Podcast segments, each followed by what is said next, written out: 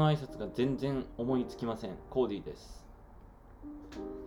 家で飼ってるサボテンが勝手に花を咲かそうとしている歌ボーイです。キリマルが。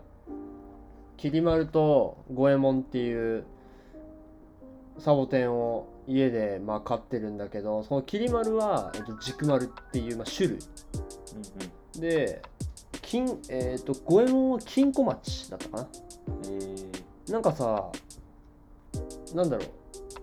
花屋さんでこう多肉植物としてカテゴリーカテゴライズされててサボテンが。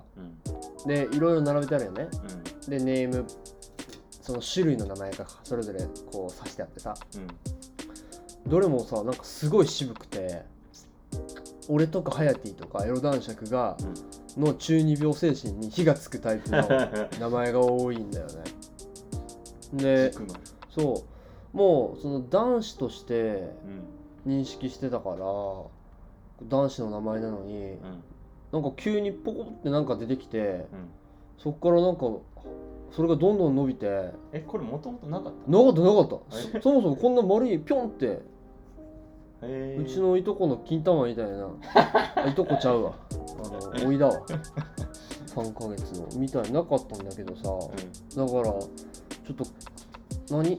解明の必要があるかもしれない。おかまになってしまうっていう。う ん何？花イコール花イコール女の人ってこそう。だからあのもうその先入観がナンセンスかもしれないんだ とも思いつつとなんかそういう自分の思考回路を考えると、うん。モコーディが言うように、ん。それそれ話したかったんだけどなんだろうねやっぱり物に対してもさうん。男っぽいもうん。の女っぽいものってあるわけよね、だから俺の中で花ってそうやって自分が自然に考えるってことは、あなんか女性を連想させるものなんだなっていうのをなんかそのね。見て思うわけ、うん。でも他方、うん。そうとも言い切れないとも思ってて、例えば母の日とかうん女女性の友達の、まあう、ん。お祝い事とかで、まあ、花買ったりするわけね、うん。でもこの間エロ男爵がうん。アプリリリースした時にうん。何か贈り物をしようって思った時に俺がもう速攻で第一巻思いついたのは花だったよね、だから自分の中でもなんだろうね。そういうこう一辺倒じゃない気持ちがある。ってすごく思ってて。まあエロ男爵すごく喜んでくれたオレンジのね。そう。しなんかなんだろうね。話がスイッチするけど花もらって花もらったことある？人生で。花もらったことある？んじゃない？卒業式とか。あーなんかその時の感動とかって覚えてる？そもそも感動したかっていう？この年になってある？あーいや最近ないけど、うん。いやまあもらい方だよね。なんか卒業式でもらってもまあまあはいはい渡すぐらいあ確かに。感じだけど。うどうだろう自分がなんかアプリとかねリリースしてんうん。で仲のいいね友達が花くれたらうん。まあちょっと感動するかもね。そうだからねなんだろう例えばエロ男爵はそのた今移住してるじゃん、うん。沖縄に。でアプリリリースのまあ宣伝っていうかね、うん。世話になったっていうのもあってあのボボボの拠点である原宿のとこでまあリリースパーティーをしたわけなんだけど、うん。まあ言ってしまえばさ花ってうん。もらうのってなんだろうね。管理が必要になるなるわけよね、うん。それをその維持しようと思ったらその花たちを、うん。でも一瞬マジで。自分の思考の中の1%だけそれがよぎった。ああげたいいけどなるほどね。これあげてうん。シンプルその管理とか困るよなって確かに。思った、うん。でもそうじゃないって思ったしそれで例えば、うん。それをエロ男爵に言っていや本当は花あげたかったんだけど、うん。そういうことを考えてうん。あのやめたって言ったらきっとエロ男爵はうん。悲しむだろうなと思ったよ、いやお前それ違うじゃんってうん彼だったら言うだろうなと思って。それを言ったよね。えそれ何？代わりのものがあったとしてもってこそうそうそうそうそうそう。とであのエロ男爵に、まあ、こういうことを思ってでも結局花にしたよねって言ったら、いやこの瞬間が宝物よ。まあまあそうなんやけど。リバーブかけてるね。分かった言われてやっぱりああ分かってるなっていうか、うん。俺の感覚と彼の感覚がうん。あのいい感じ合ってたなっていうのを再認識したんだけどであのもうこのまま本題言っていい？ちょっと今自分の中でつながり見つかっちゃったから。あオッケー。じゃあちょっとざっくり話してタイトルコールいこう。ん、あのね今回ですね、えーとまあ、本の紹介も兼ねて最近面白い本読んだんで「えーとアート・シンキング」っていう本です、ううん。まあ、日本語で言うと芸術思考っていうんかな？っうん。うんていう本を読みましてうん芸術とかね、うん。アートうん。って、まあ、何というかうん。っていうこととうん。その芸術的思考うん頭の使い方というか、うん。考え方物事の捉え方っていうのが書いてある本があって、うん。まあ、結構いろんな人に読まれてるみたいで、あえっと2019年最近出たんだけど、うん。すごくあの評価が良くてうん。ですごく面白かった、えーぜひこの話をしたくて、うん。というのが、まあ、今回のあのコッシーうん。本命でございます。わかりました。うん。ちょっと俺も気になってるからうん。楽しみだ。うんうんということでじゃあ間にタイトルコールを挟みたいと思います。よろしく。えー我々のポッドキャストは、えー人や物にスポットライトを当ててリスナーと共に新たな出会いを作り感動を生むというテーマでやっております、うん。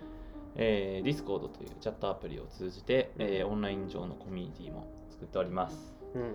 えー我々と我々であったり過去のゲストと交流してみたい方はぜひご参加ください。よろしくお願いします。よろしくお願いしますということでじゃあ早速いきましょう。はい。アート思考。はい、えっとあ改めまして「アート思考」という本を読んでですね本当に、えーまあいろいろ本結構県南やかんや月1以上で読んでんだけど、うん。本その中で今年まあもう半月いったか、うん。でも一番なんかね面白いというかうんインスピレーションよね。うん。全く違う世界うん。見たから、うん。あの司馬遼太郎とかよく読むんだけど、うん。もう全然違う畑のうん。本を読んだことで、自分の中の新しいなんかシナプスができたんじゃないかなってうん。思えた本でこれはねさっき言ったけど2019年に出た本でしかも10 2019年末。だから2年経ってない。で、えっと、著者がね秋元裕二さんっていう方で、うん。この方自身が、まあ、その音あ芸術にすごく造形の深い方で、はいはい。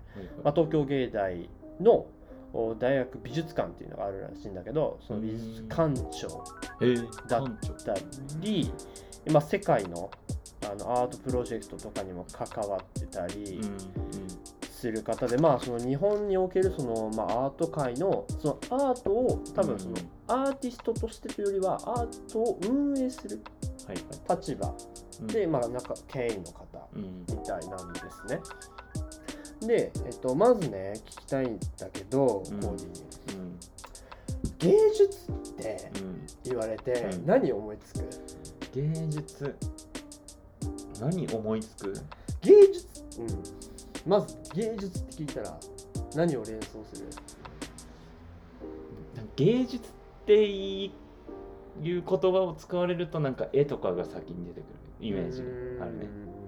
でもまあ広い意味でやっぱり音楽であったりとか、まあ、ダンスとか、まあ、そういったものも含むっていう感じかな。音楽ダンス？音楽ダンス。だから表現表現活動かななるほど。この本で、うん。あのまあすごくいろんなこと書いてあるんだけど芸術まあアート思考っていうぐらいだから、うん。そのフォーカスされてるのは芸術的考え方っていうことだよね。うん。で、えっと、最初の冒頭に昨今現代アートというものが勃興しててその波が来てますと。うん。うんそのアートの世界で。でその現代アートを見に来る人うん。でビジネスマンうん。起業家がすごい増えてるんだって。うんうん。それはあの、まあ、潮流としてはい。あるのは、はい。その芸術家の考え方とかうん。生み出す作品が表しているものがうん。ビジネスにすごくつながりがある。うんとうん。現代の人たちが解釈してうんそれを学ぼうと思って美術館に来たり世界のいわゆるフランスとかだったらポンピドゥとかうん。ベニスとかイタリア世界のおアート芸術がの祭典とかに足を運ぶんだって。なるほど。日本以外もってことね。世界世界でってこと？そうそう。あの本当に日本で権威のある人とか、うん。社会的地位の高い人とかっていうのは本当にさっき言ったみたいにベニスとかのもあうそういうことね。世界規模のとこに足を運ぶの。よはい。はいわざわざはいトップクラスの人たちが、うんうん。であの例えばサッカーのさヒデいるじゃん中田ヒデ。はいはいはい。がやめあのサッカーを引退して、うん。えっと、世界の旅してうん。その後日本も端から端まで旅したっていうの知ってる？いや知らない。あ知らない？うん。あのなんかね世界で戦っていく中で、うん。なんだろうやっぱりまあ世界に出たことある人みんなが思うしこれからコーディも経験するだろうけど、日本人であることとか、うん。そのアイデンティティをね、うん。ナショナルアイデンティティをうん。もう嫌でも突きつけられるよね、うん。その時に日本のことを全く理解してない自分っていうのをまあ直視せざるを得なくなったらしいよね、うん。でそれがすごく恥ずかしかった。っうん。うんていうことと、うん。そんな中で芸術日本の例えば茶器とかうん。陶器とかうん。素晴らしいのがあるよとか世界の人と関わってる中で言われた時にうん。思考の逆輸入というかはいはそれで日本に目を向けるようになっていなるほど。自分のその悔しい経験と世界の流れっていうのを合わせた時に日本のことを知らないといけない。日本で知っていけば知っていくほど日本の伝統的な文化がうん。どんどん廃れていってるっていう現状を知ったらしいよね。うん。これじゃダメだっていうので、日本中旅して実際にその職人さんたちとかうん。文化とかう歴史背景っていうのを勉強して自分で作ったりしてうん。自分がその世界日本ジャパニーズカルチャーアンバサダーになろうっていう。はいはいので世界中を旅しながら日本の文化をプロデュースしてるのよ。あ今そんな活動してる。そう。へえあんまりメディアに出るタイプじゃないから。そうそうそうそうそう。でもあのうんアナザースカイとかねは番組とかに出てここは僕のアナザースカイっていうのでいろいろドキュメンタリーとかでもで出てて、まあ、要するに何かっていうとあの芸術って言われるカカテゴリーのものたちっていうのがなんだろうあの一見関係なさそうなビジネスマンうんとか、うん起業家とか、うん。そういう人たちの中で身近になってきてる、うん。そこの垣根がなくなってきてるっていうのを言ってるのね。うんでそれはこの秋元さん曰くうん。あのすごく当たり前だと思うと。うんうん。なぜならうん。例えば絵を描く画家と会社を起こす起業家っうん。ていうのは、うん。もうその思考回路が一緒だってうんいうのよね。画家っていうのはそのいろんなタイプがいるけどうん。当然何か自分が描きたいものがある。うん。表現したいものがある。それを白いキャンパスに表現していくわけよね、うん。だから01ってことよね起業家とかベンチャーうん。ベンチャーを立てるを作る人だって一緒だっていうわけよ、うん。何か社会的な問題とかを感じててはい。それを解決しないといけないと思ってうん。会社を起こす。うん。でそこに色を塗っていくうんうん。作業っていうのはその思考回路が全く一緒だと。なるほど。でこれはあー前の回であれ？などういう名前だったっけ？夏美さん。あのラジオネーム。えっとリリリリーか。リリーが言ってたようにアントレプレナーシップ的な考え方としてその学問に落ちてきてるっていうね。うん。だからそれが俺が最近あの勧められた RCA とか。うんうんうんっていうこう複合的なだから俺が最近その横断的な考え方、うんうんね芸術という分野とうん。ビジネスという分野。うん。これがこうマッチングしてるっていう世の中の流れがあって、現代アートっていうものは、まあ、それをすごく、うん、如実に表してるらしいのね、例えばさ、まあ、芸術ないかもしれないけど、うん。その映画とかうん。うーんとなんだろうもうめっちゃシンプルに日本だと「ドラえもん」ってあるじゃん、4次元ポケットあります、うん車が空飛びますうんっていう世界観うん。とか、アメリカの映画だったらうん「アイアム違う「アイロボット。うんうん」とかってその AI がうん。感情を持ってはい。人間に反旗を翻すとか、そういう世界観あるじゃん。はい。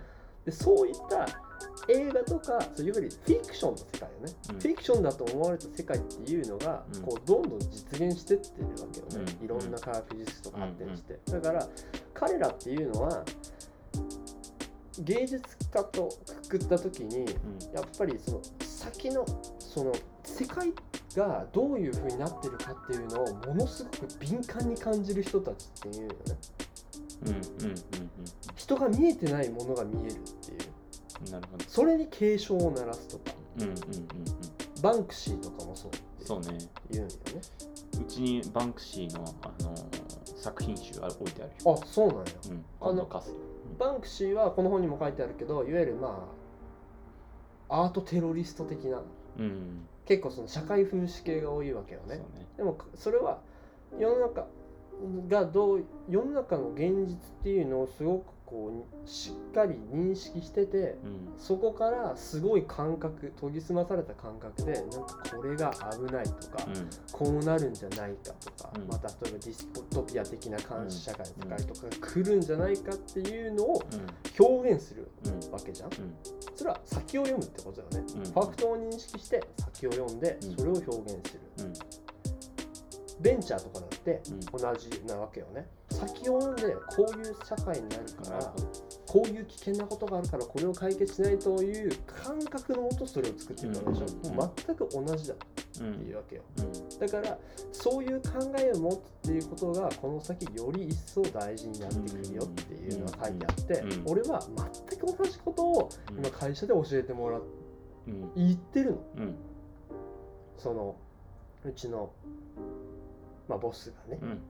だからすごくスッスッと入ってきた。はい。っていうのがあってそもそもまあそもそもっていうかえっと、アート思考っていうものとデザイン思考っていうものがあるらしいよね。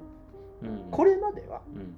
デザイン思考っていうものが主流だったっていうふうに書いてあって、はい。デザイン思考って何かって言ったらうん。すでにあるプロダクトとか、うん。目の前にある課題に対してうんそれを商品とか何かしらを使ってどうしていこうっていう考え方がね。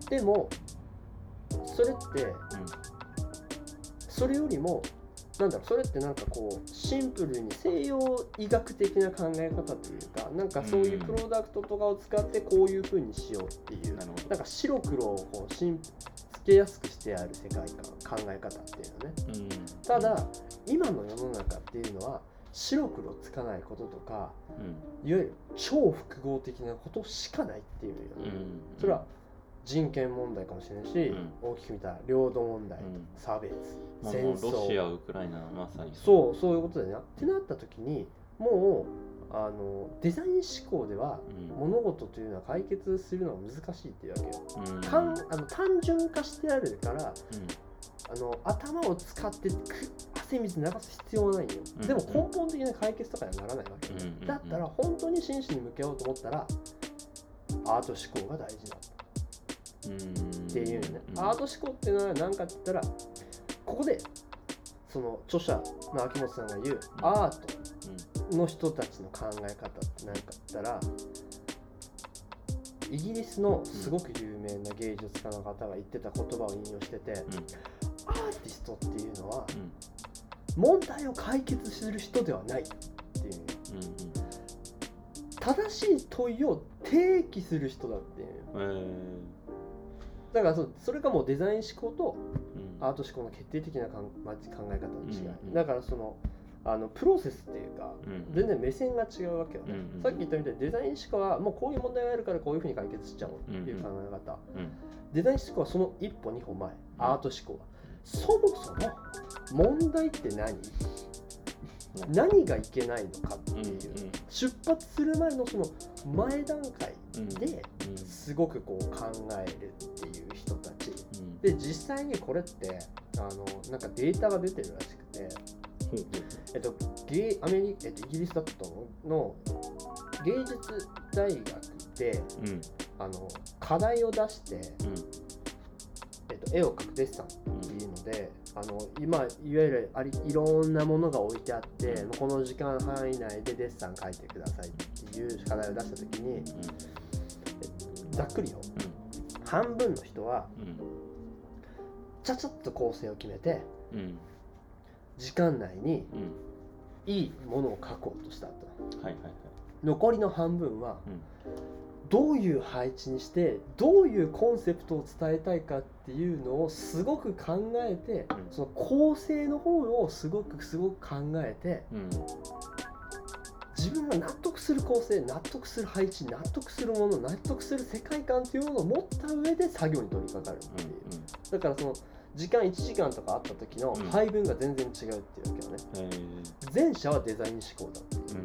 後者はアート思考だうん。でアート思考の人たちっていうのは長期にわたる調査だから、うんアート思考の人たちが社会に出てかうん出た時っていうのはクリエイティビティその創造的活動とか生産性っていうのが圧倒的に高かったのって。へえそれはアート思考っていうのが後者の人たちの方が、まあ、強くてその人たちの方が社会で活躍してるってうんうんいううんのは実際にデータに出てると、はいはい。そういうのも見た見てもアート思考が大事だうんっていう。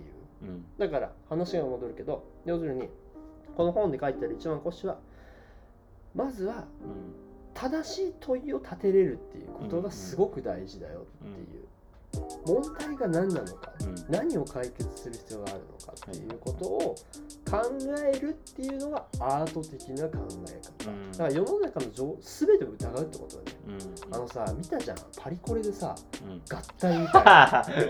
うん。あれわかんねえじゃんうん俺たちって。でもでわかんないよ、うん。でもパリコレというまあ権威その世界もわかんないからうん。一概には俺言えないんだけど、うん。でも何か伝えたいことがあって、うん。言ってしまえばなんだこれ理解できないって思うのは俺たちが俺たちの枠で考えてるから。っまあそうだよてねいうことよね、うん言ってしまえば、うん。それをガーン超えてきたからなんじゃこりゃ。う んそうだね。ってなるわけ、うん。だから俺から言ったらもう DJ のスティーブ・アオキとかそんな感じ。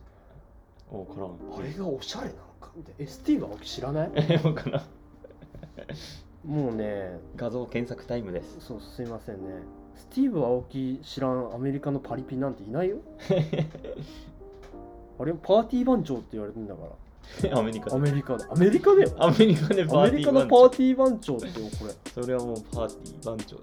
あーなんか見たことあるかもしれない。あの PV とかでよく出てるよスティーブ・アオキ、まあ、スティーブ・アオキはめちゃくちゃどうでもいいんだけど うんとにもかくにもねそうだから問いをちゃんとあの立てるっていうことが大事だよっていうのが書いてあってあとさっき言ったみたいにまあいい問いを立てるためにあらゆることを疑ってうん。うん五感を使ってうん。その感覚を思考に落とし込むっていううんうん順番、うん。要するにその論理的な思考と、まあ芸術的思考っていう論理って本当に数字とか頭で考えたことだけっていうことだね、芸術思考っていうのは正しい問いを立てるためにうん。五感を使うと目耳鼻口皮膚をまあ使って、まあ、感覚の世界を用いてうん。それを論理的なところに落とし込むっていう。発想う。んのことがまあ書いてあったんだよね。あのメインこれメインなんだけどうん。話の。大 丈大丈夫。今死にかけた。なんか他にもねすごく面白いことをいろいろ書いてあって何からいこうかな。ああのね芸術作品っていうもの自体の価値も今すごい上がってんだって。夫うん。あのね上がってんだ。いわゆるお金を持ってる人とか権威のある人っていうのは、もうね芸術作品っていうのは完全なる投資対象え。なんだって。えっとねここ最近で一番あのオークションってあるわけ、うん。その世界で芸術のオークションの世界でここ最近えっとね2019年一番高く売れた作品イギリス人の作品いくらだったと思う？うわこれ俺毎回めっちゃでかいの言っちゃうんだよな。あのねえっとちなみにその作品はえっとジャンル忘れたけどなんだろう。そそれも俺よくわかんないんだけど、うん。読んでも。うん。なんかね既製品のうん。小便器に、なんか自分のうん。そのアーティストのなんか偽名うん。をこうマジックでシャラシャラってサインで書いただけのものなのえ小便器自体は売ってあるもんだよ。普通に。世の中にへオリジナルじゃないんよ。うん。それをになんかシャラシャラシャラって書いてうん。それにオークションで値がつく。いくらだったえー20億超えた。超えた。普通に超えた。超えたか。小便器だもんな。小便器。えいくら？50億円。え50億。あごめん間違えた。10億円10億円。10億円？10億円。の価値がついた。マジかよだからその俺も書こうか。なんかねあのーここで話をスイッチしたいんだけど芸術ってなんだろう。どういうふうに価値がつくかって分かんねえって思わん？どうやって芸術作品にまあそうね。価値がそう分かんないものに対してうん価値をつけるわけじゃん、うんうん。それって誰かそれをさピクサーがいるわけよね、うん。あフィクサー。うだからその世界についても書いてあって、んうん。まあざっくり言うとん例えばアーティストが売れるため芸術家が売れるためには実際にその自分でギャラリー持ってとか、作品をどんどん出してうんうん。いわゆるこう芸術の中で権威を持ってる人とか世界的な有名な美術館とかに飾られるとか、うん。まあそういったことでまあその権威のあるそのゲームメーカーの人たちに知ってもらって存在を。うん。その人たちが、まあ、押し上げるこう引っ張り上げるっていううん。システムらしいよね、うん。これのゲこれはしすごいまあその審美眼のある人たちうん。がいやこれいいねってなったらう言ってしまえばその人たちの一存でこう芸術になるっていう。んなるほど。その人たちのお墨付きをもらえばほど芸術作品になるうんうんっていう世界らしいよね。うん。であのオークションの市場って今市場規模7兆円規模へえ。なんよね。だから7兆円の金がその世界中の芸術という分野で、うん。芸術作品とかに、えー価値がついてる。うん。えっと、ZOZO タウン作った前園さんいるじゃん。ああの人って結構芸術に造形が深いらしくて、うん。なんかすごい気に入った作品があって、うん。その一点物ね、うん。その一点物を買うために、ん。世界から取り寄せてオークションを取ってうん。総額100億円使ったの。まあ、その人がなんで、えっと、前園さんがなんでその作品にあの100億円使ったかって言ったらなんかその作った人のバックグラウンドとかその作品に込められた思いっていうのがなんか自分がこれまでここまで来るのに、まあ、苦労したこととか苦しい思いっていうのがなんかそのその作品にすごい現れててなんかそこにこう親和性を感じてもうどうしても手に入れたいっうんていうふうに思ってうん。それだけの値がついたっていう。要するにあのトーリーよね。うん。物語。そのその作った人の背景とか、うん。どういう思いが込められているのかっていうことと、うん。そういうこうお金を持ってる人とかそういう人たちとこうマッチした時に、うん。芸術作品としての価値がつく。らしいのよ、うん。なんか俺全然知らなさすぎてうん。なんかもう読んで読む読むいくらページめくってもへえみたいなそうなんだみたいな。芸術ってうん。と使用価値そのものにはって言って使用価値と交換価値っていうものが性質がある。うん。ね。うん。例えばこのペンとうん。いうものは使用価値が高い。うん。ものを書いて、まあ、なんか自分が考えていることとかをうんこう表現できることわけよね、うでも交換価値はさほどない交換っていうのは単純にこれと、まあ、物々交換みたいなもんで、うんうん。これ自体にものすごい価値が高くて、んうん。これを例えばダイヤモンドと交換できるかとかうん。1本と、はできないっうん。てことよね。だから使用価値と交換価値っていうふうにものは見ることができてうん。芸術っていうのは完全に交換価値が価値が高いものだうん。言ってしまえば例えば絵とかって使うことはないわけ。ようね。飾るじゃん。うん。でもそのもの自体に100億円とか値がついてうん。それを100億円と交換できるわけ。だうん。だから交換価値がめっちゃ高いものだとうん。だから交換価値が高いっていうのは、まあ、高付加価値ビジネスになりやすいってことだよね。高付加価値ビジネス。そう。だからそれ例えば不動産。土地とか。はいはいはい。であの一緒。まあその時間が経つごとに価値が上がっていったりして、あの交換価値が高くなるうっていう。まあ土地においてはそこになんか物建ってたりっていう価値もあるけど、ん。あの仕組みは一緒っていうのね。うん。でさい、えっと、昨日俺がお世話になっている開業医の方と夕食会食があったんだけどうん。その時もワインの話ワインなんかねいい大人って、うん。すなんかねもう絵に描いたような話するんよね。時事問題とか、うん。あとワインとか芸術ってうん。もうね教養なのよ。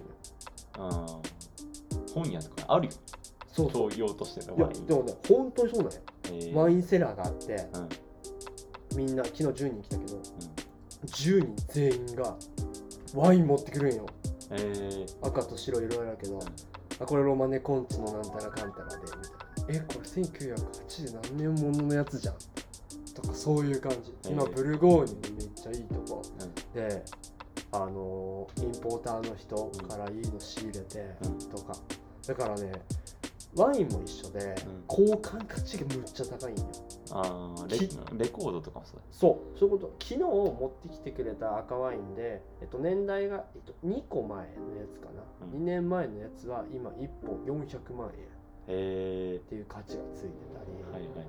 だそれも交換価値使用価値としてはまあ飲むってことよね、うん。でも交換価値はもうとんでもないうん。価値があると。だからげ芸術作品もそれと一緒。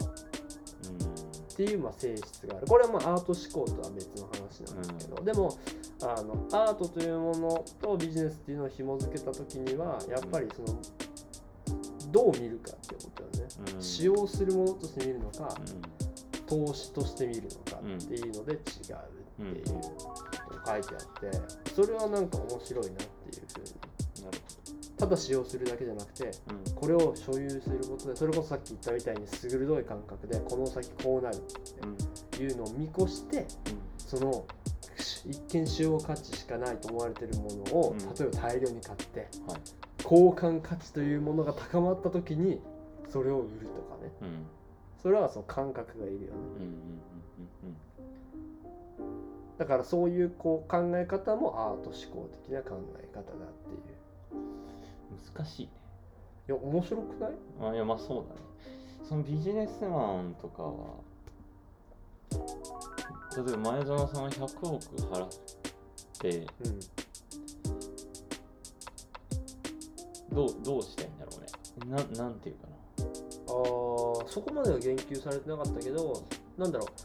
前園さん自体がなんかね、えっと、なんその芸術日本における芸術文化協会の会長みたいなのをやってるわけよ。なそうなんだ。だからそもそもあの人にその芸術的な観点っていうかそこの感性があるのかなっていうのもある、そのどういう思いで100億円出して買ったのかっていうあの奥の奥までは書いてなかったんだけど、なそうね。ワインその400万のやつもろもらって飲むんかうーんなんかねあその人持ってきた人本当にワインが好きで、な、いわゆる海外のすごい有名な世界的に有名なワイナリーとかも行くような人。へえで実際にそのワイナリーで交渉するみたいな。ガチの人よね。本当に好きすぎて、うんいやだから俺ワインってお酒飲めないじゃん、うん。それ言ったら「いや分かった。今度あのうち飲みに来て」って言われてあの本当にうまいワインって、うん。膝から崩れ落ちるよ。っ て言われて「いや本当だから」って。本当にいや本当膝パッと入れてきた方がいいよって言われて 本当に膝から崩れ落ちるってえ言ってて本当に？なんかねその人はえっとすごいちっちゃい姪っ子がいるらしいの、うんうん。で本当に美味しいワインはその姪っ子ってあ昔よ。うん。今じゃ今二十歳くらいだけどそれこそ3歳とかのうん。頃に本当に美味しいのがあったらうん。姪っ子呼んでちょっと飲ませとったらしいよね。う んダメよ。それはこの味覚えとけっていう。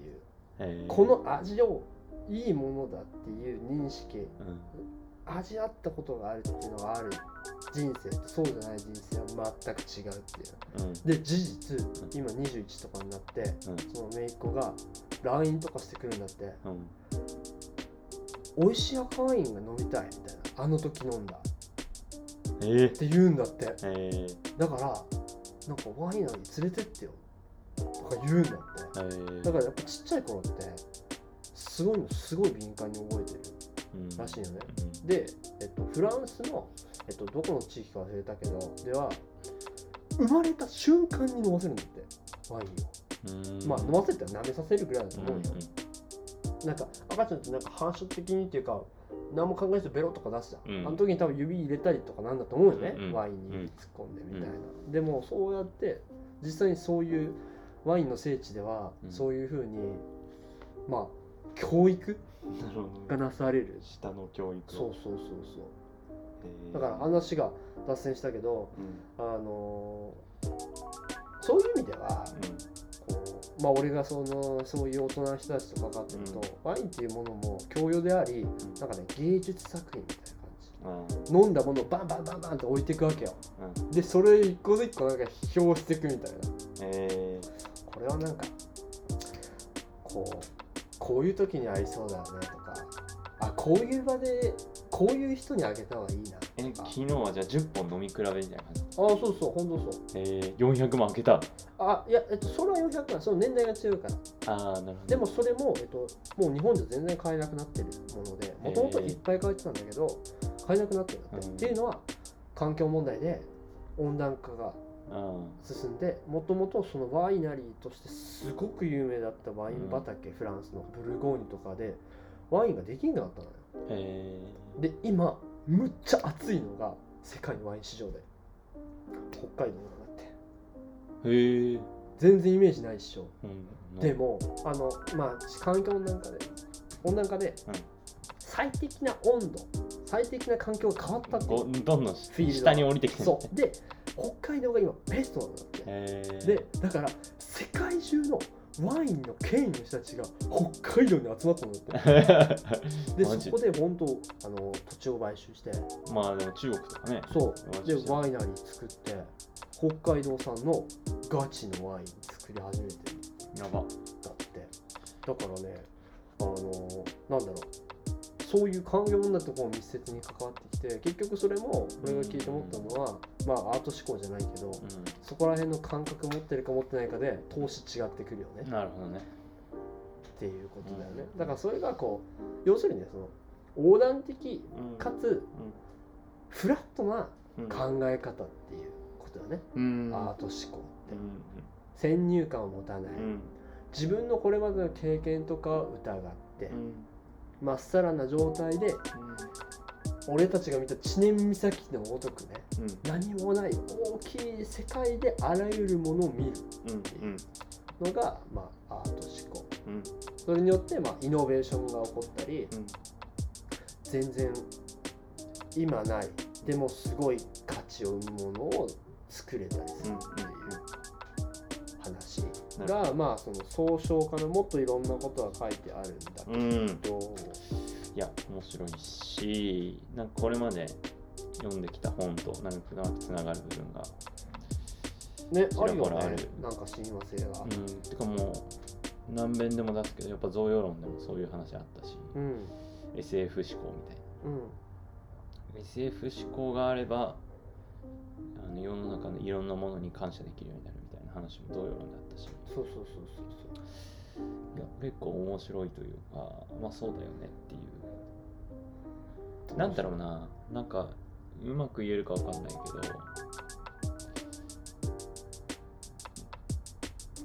あーどうだろうこれ俺。もしかしたら前聞いたことあるからこんな思考があるのかもしれないけど。なんか今の学問とかって全部アートがあって生まれてきたものだと思うんだよね。うんうんうん。うんこういう世界を面白いねそれいや多分そうだ。あなこれ誰かから聞いたんだっけな。うんなんかもう覚えてないけど。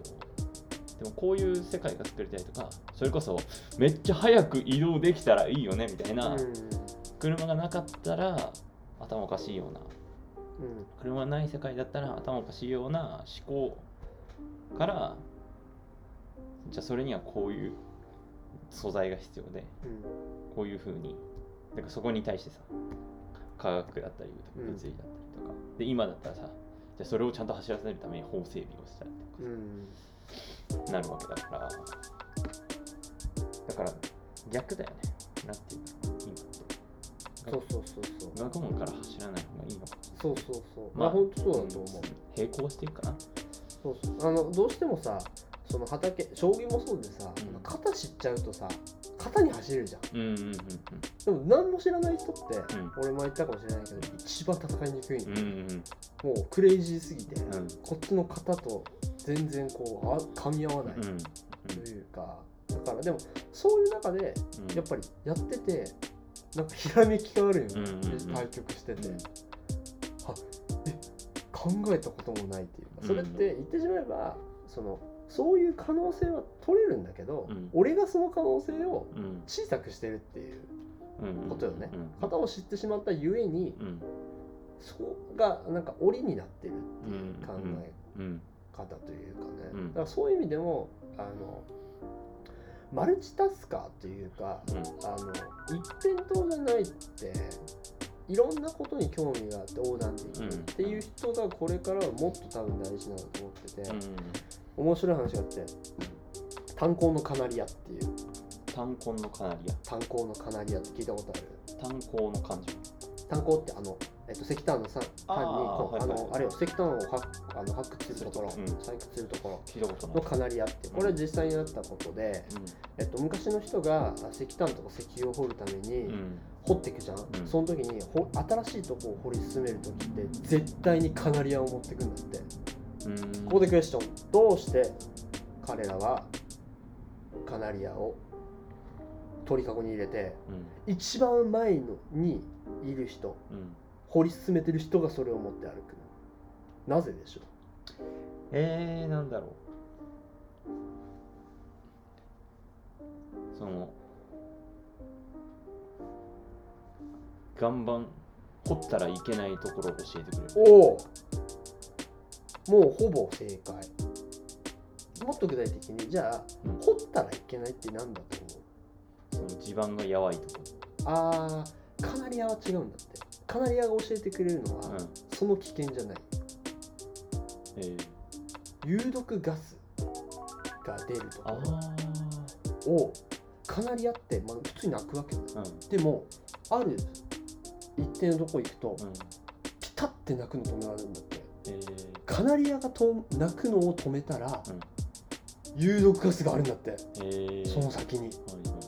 だから先頭の人が掘り進めながらうん。カナリア持ってカナリアが鳴くのやめたら撤退するんだって。えー、でしてた。うん。らしいのね、俺はすげえって 実際に日本であったせあの地下鉄サリン事件うんうん。あった時にうん。最初のその地下鉄を調査する人たちもうん。カナリアを持ってたんだって。えー。同じ原理で。うん。これっていわゆるあの動物のさあの地震が来る前にうん。なんか大騒ぎするとか、うん。動物って五感がものすごい発達してるから、うん。ある種そういうのを複合的にうん。感覚がビンビンだからこそ、うん。先が分かったりするらしいの、うん。本当に。うん。それを応用したっていう。うん。だからそれもなんかアート的な思考だと思うね。一見関係のない炭鉱っていうものと、うん。採掘というものとカナリアというものを掛け合わせてるっていう。うん。それで自分たちのまあ身を守るというかね。うん。その考え方自体がアート思考だよね。うんあカナリアとかそういう動物には危険察知能力があるんだなと。うん。だったらそれをこう全自分たちが危険な場所に行く時のうん。まあダウジングマシン的な、うん。あのあれだよね。あの地雷をさはいはい見つける時のあのうん。ダウジングマシンの役割をするってういうん。ことだよね、それってすごいなんか発想の横断っていうか、その発想をまあ話を戻すとビジネスとかにも応用できるよね。だから「え何それ?」とか要するに「えそれ意味わかんねえ」っていうことに感覚的な裏付けがあればそれは絶対にやった方がいいって書いてある。なるほど。誰がどう言うとかじゃないと感覚的に危ねえとかうんうん。やばいとかこれは来るって思ったらうん絶対にやった方がいい。うん。アマゾンこれコーディには言ったかもしれんけどジフ・ベゾフがうん。最初、えっと1990年代うん。に Windows が出て、うん。95が出てもう出た瞬間に世の中が変わるって思って速攻で仕事辞めたらしいよね、うん。その次の日に辞めたの。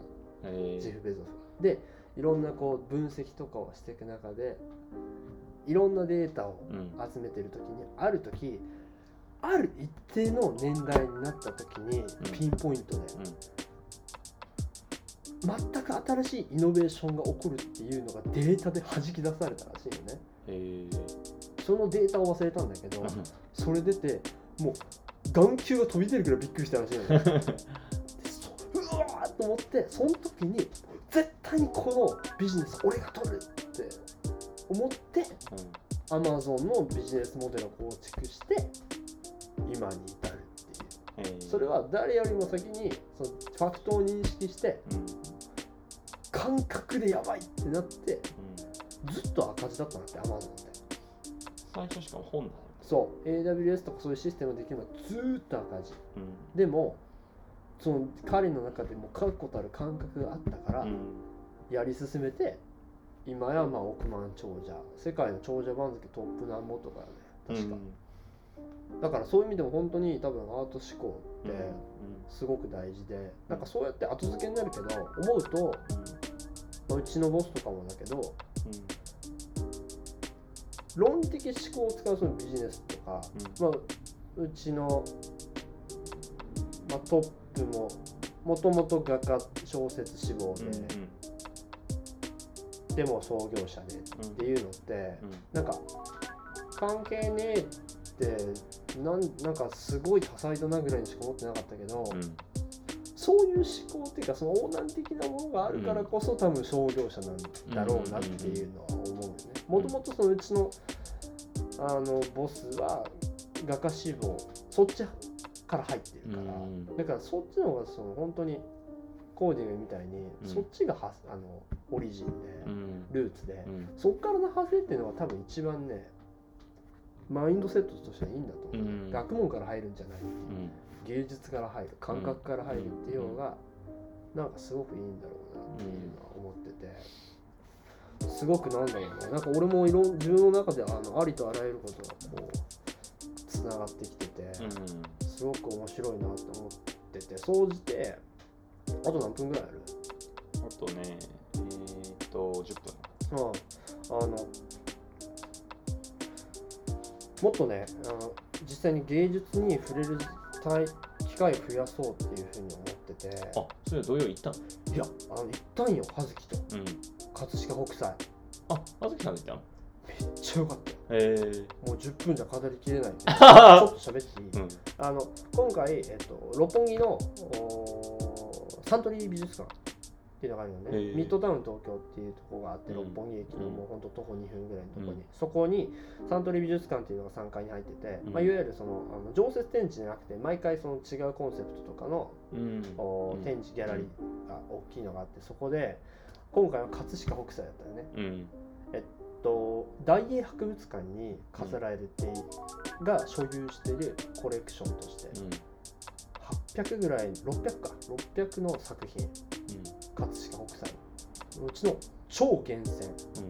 まあ超厳選って言っても200何ぼなんだけどうん。確か、を逆輸入。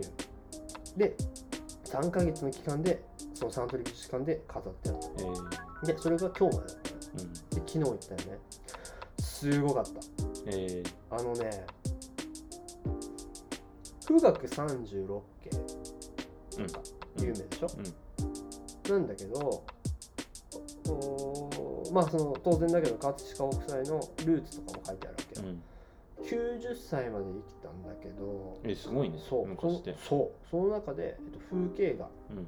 だけじゃなくてうん。人物画うん。とかうん。動物とかも描いてるうん。もうね美しいの。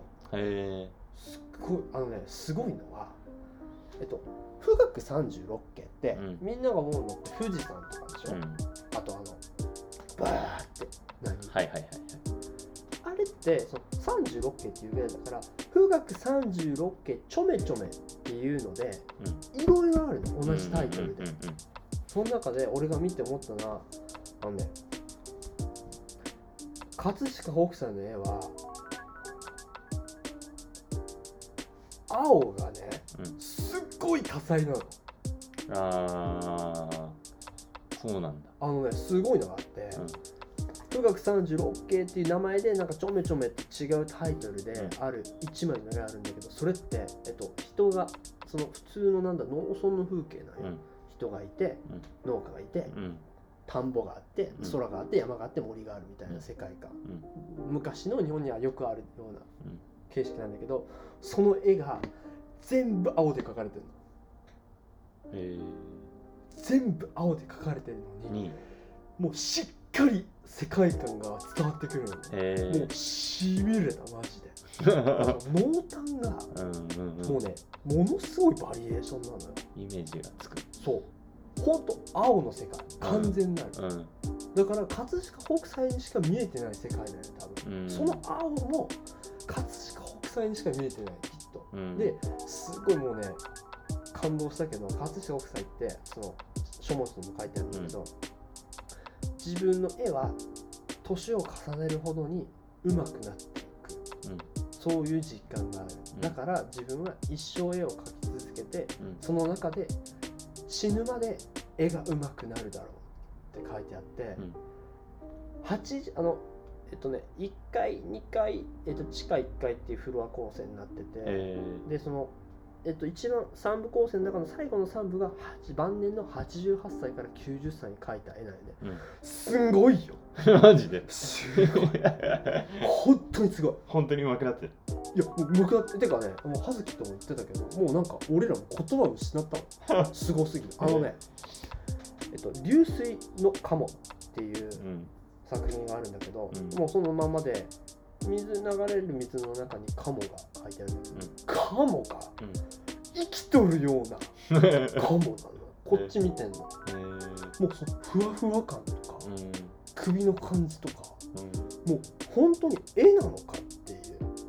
結構その写真で見たかのようなそうそう近づけるタイプの絵そうそうそうえ富岳36家とかってなんかそのあもう山だねっていわゆるそのあの具象画じゃないと思うよね、うん。だって実際にさあの富士山は赤くないじゃん。ーうんうん。青じゃん、うん。白と。でも富岳36家で赤だよね、でもなんかそのそこの世界観ではうん。88歳ぐらいの時はもう如実に本当にもうそのまんまのカモとか、あと,、えっと単語の節句図っていうのがあるんだけどうん。単語の節句であの兜とかが飾られてる、うん。すっごいよ。へー。本当に。あそう。すっそうなんだ。ごいすごかった。あそもそもさね葛飾北斎がさ俺ら知らないのに大英博物館に飾られてるというそう。謎の。あとあのねそれも書いてあったんだけど本に。あの芸術っていうものの価値が正しく評価され世界の流れにと反する。要するに世界ではこれだけ評価されてるのに日本で評価されあまりされてないっていうものが芸術という分野ではもうめちゃくちゃ多いっていう。うん。それがすごく残念だっていうわけ。うん。だからあの俺たち音楽で言ったらヌジャベスいるじゃん。うん。ヌジャベスって多分日本で普通のなんだろう音楽好きじゃない人とか知らないと思うの、うん。でもアメリカでヌジャベス知らねえやついねえうん。って俺はフランス人に教えてもらった。うん。留学してる時に。でまあヌジャベスっていうのはセバジュンっていうあの日本の、うん。まあ、DJ になるのかな。そうね。トラック？DJ 兼トラックメ人がいるんだけど本当に美しい音楽で、うん。俺たちも大好きだけど、うん。それって俺は海外の人に教えてもらったよね、うん。そういうことは往々にしてあると。ー葛飾北斎もそうだっていう。うん。だから今世界的なビジネスで負けているのは、うん。それも一因だっていうね。うん。芸術に対しての正しいこう捉え方とか正しい価値評価がされてないっていうのは、ビジネスで負けているっていうことと全くの無関係ではありませんっていう。うん。それを聞いてうわそれはって思ったよねねすごいなんか腑に落ちるっていううか、ん。正しい評価がされるフィールドかそうじゃないフィールドかっていうのは全然違うっていう、うん。だからカイパパの時うん。話したと思うけどなんかフランスとかみたいにうん。国としてアートを応援するうん。とかっていうのってもうそのアート芸術というものがどれだけこう社会にとってとかうん。人間にとって大事かっていうのをさめちゃくちゃシンプルにうん。測れるじゃん。うんうん。そういう意味では芸術超後進国ジャパンうん。だよね。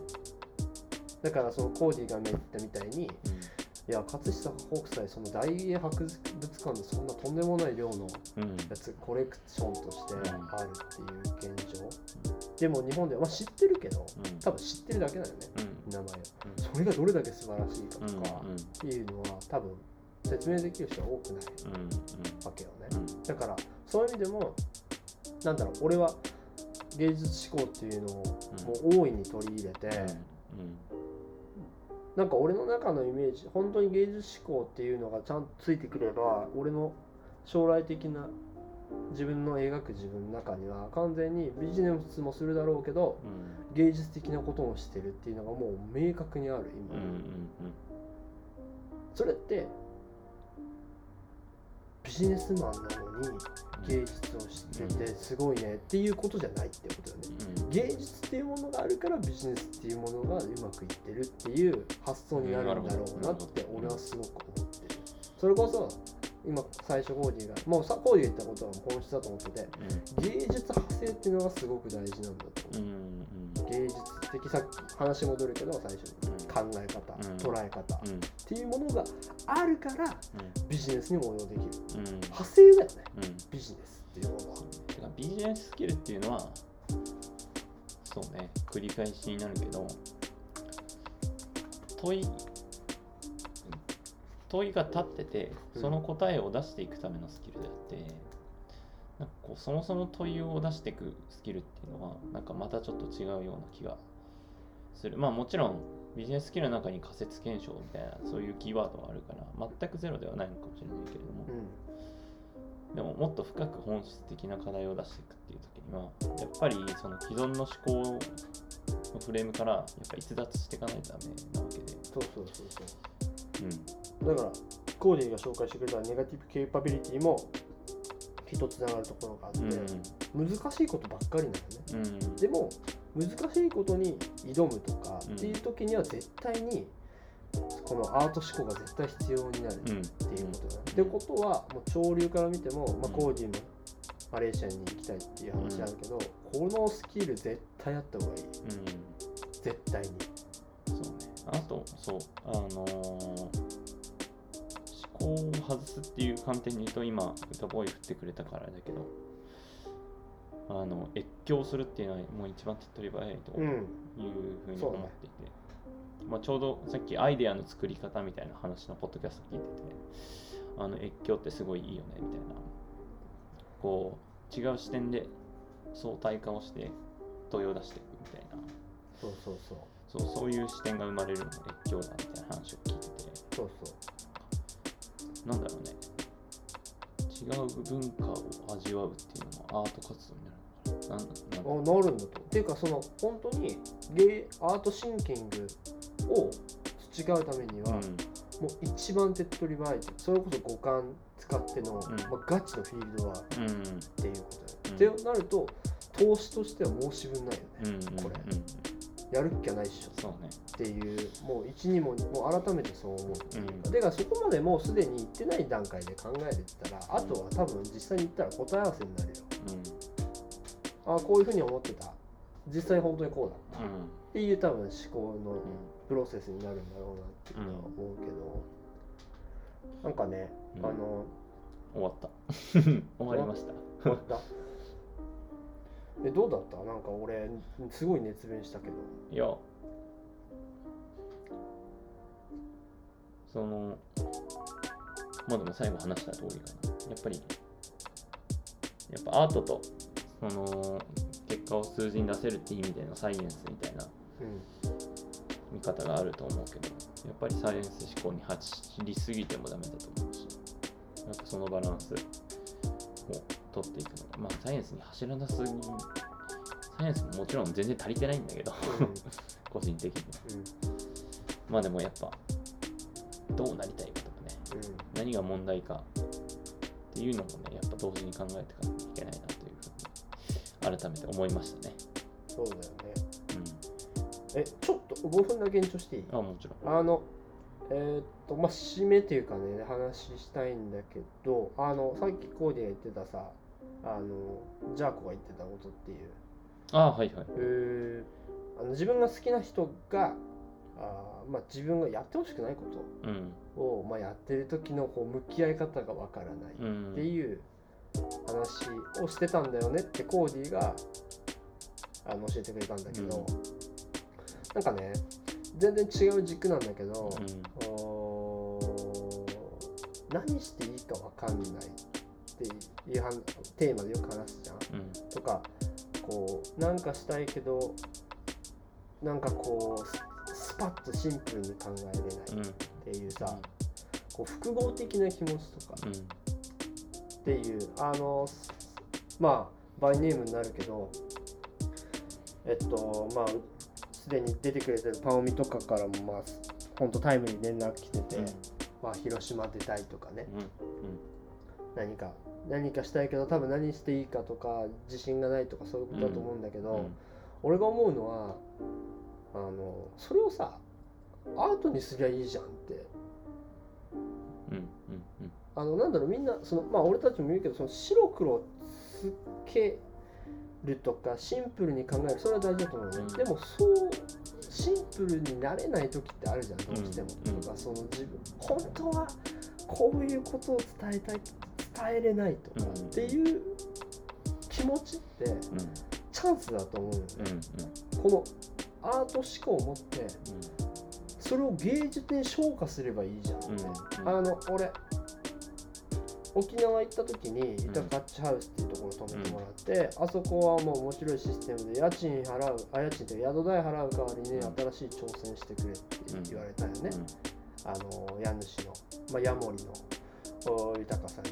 で、えっと、俺なんか自分のこう考えてることとかを話した時にそれ絶対にアートにした方がいいよって言われて、うんうん詩を書いたんよね。うん。うん人生で初めてまあ初めてじゃないかもしれない、うん。詩書いて、うん。それを今あの豊かチハウスすごいいい額に入れて飾ってくれてんのよ。へでなんだろう。まあかその豊さん自身がまあ小説家、うん。あ、芸術家だよね言ってしまえば、アーティストで、なんだろう。そういう付き合い方ってあるって思ってて。うん。うん白くさっきも言ったけどその白黒つけたいとかでもつけれない自分、ん。こうしたいけどこうなれない。そういうこうなんかこうアンニュイな気持ちを、うん。まあそれはそれでよくてうん。何かに消化するっていう。そのなんかよくわかんないグレーな気持ちとか自分が本当はこれ伝えたいんだっていうのは言葉とかじゃなくて、違う手段としての芸術って捉え方あるんじゃないかなって思ってて、だからそのジャーコの問いに対しても、おーパオミのその気持ちに対してもなんか芸術にしてよって今は思うっていうか俺もなんかねその葛飾北斎に触れたせいか、なんかね論理的にいろいろ考えるのがなんか昨日の夜から今日まですげえ苦しくてなんかピアノをもうむちゃくちゃ書き直しとったんよ。ダーって。そうなんかすごいなんだろうね。作品にしてるわけではないし、うん。でもなんだろうなんか自分の今の気持ちに近い音とかを探すわけよね、それってなんか論理的思考ではないわけよ全然、うんうん。でも感覚的世界でもなんかそれですごい自分の中でなんか消化されてすごい今気分がいいんだけど、うん。それまではなんかすごい鬱としててだから芸術ってそういう力があるんだなっていうのをすごく思ってて、だからあの分かんないこと多いし、難しいことだらけだし、物が増えて情報が増えて人が増えてってな,、ってくるともっと難しくなる、でその正しい正しくないっていう話がもう全く多分通じん世界になる。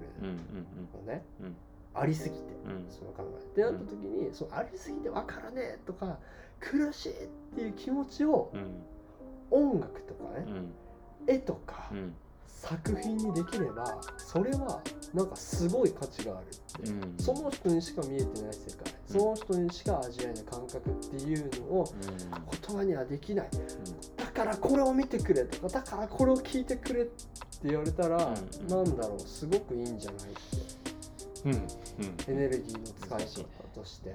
ただそうね。あのーやっぱ言葉にできないことあるからさ。言葉にできないことしかない。言葉にできない。だからやっぱ基本基本性能をさ吐き出したいんだろうね。あそう表現したいんだって。本当は。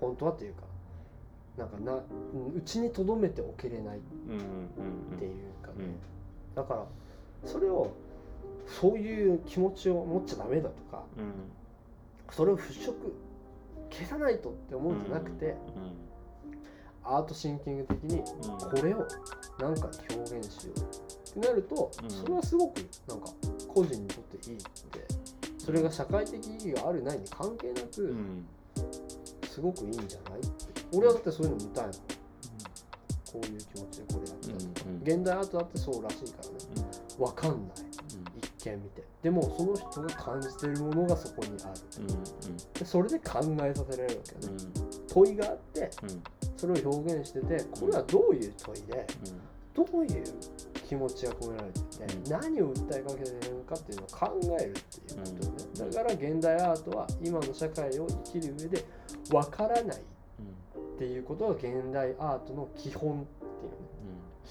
そうね。分からないのが当たり前わからないもんこの今の社会っていう。のがこの現代アートに流れてるイズム。うんそうね。だからなんだろう。な自分がいざ絵を描くってなった時になんて言うんだろうな。あ違うな。だから芸術作品を何か見た時になんやこれ意味わかんねえって思うんだけどゲルニカうん、もちろん思うんだけどじゃ逆に自分が絵を描いてって言われた時に俺は意味わかんないものを描ける自信がない。へえ。ほんま？いや意味わかんないもの描いてとか言ってあーとか言って描いたら描けるけど、はいはいはいはい、その前振りなしになんかこう絵を描いてとか言われたらなんだろうな俺は目に見えるそのなんて言うんだろうなわ、ね、かる。わかんないけど山を描いてこう壮大な気持ちを表現しましたとか、なんかそんぐらいの発想しか俺出ないと思うの。なるほど結構フレームワークに寄ってんだろうなみたいな。だからマジで誰も意味わかんないものを作れるっていうのもなんかこう才能。才能なのかなと思ったりする、うん、よく考えると自分が逆に。そうそうそうそう。だってそれでさ変な話飯食っていこうって考えてるわけでしょちょっと意味わかるもの書きたくなるじゃん。気持ちとしては。あとあの合理的に。そうそうそうそう。そうなのにマジで意味わかんないもの書いてるってマジ頭おかしいよね。そうだからなんだろうね。あの本にも書いてあったけど、うん、芸術家って、うん、あの気狂ってないと無理だね。いやそうだよね。でも気狂ってても本人は本気でそれを思ってる、うん、本気でそれを感じてるからこそ、うん、なんかその情熱が、いわゆるしかるべく人に伝われば、それが価値になる。っていう、まあ言ってしまえば超ド級の大博打。そその食うライスワークとして考えたら、まあ、これ以上の博打ないよねっていう話なんだけどなんかねすごく俺はだから俺が思っていることとか俺が伝えたいことも多分あの俺が100%表現できてないのよ、うん、それを俺はピアノにしたい。そうね。って思って。るで聞いて。って、うん。その君が感じたこと、俺が例えば作って曲とかを感じたことが俺が本当に感じたことだよって言いたい。うんななんかそれが分かんないけどその作り手のなんだろうね、うん。なんか生きがいというかなんかなっていうふうにうん。思ったりするんだけどね、うんなんか葛飾北斎とこの本っていうのはなんかすごい俺の中ですごいインスピレーションがあって、なんかより毎日が楽しくなりそうだなっていう感じでございますわ。だいぶ延長してしまっいやーありがとうございます。すいませんなんかこんな熱く語ってしまったわ。たうん。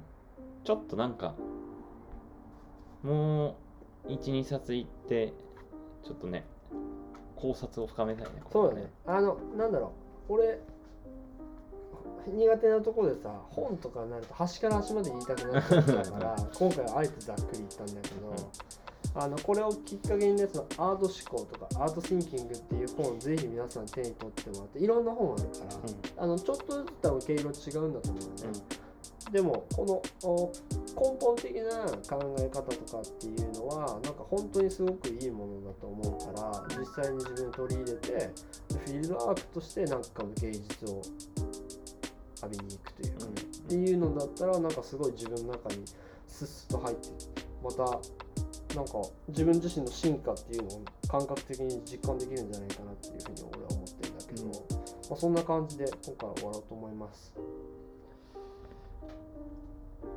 ちょっとあの今プロジェクターにあの動物たちの あの映像が映ってるんですけどちょっとショッキングで あの あのつい見入っちゃった。見入ってしまいまして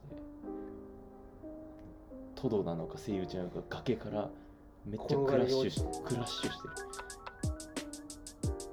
ああちょっと終わりたいと思いますせーの。バイバーイ。イ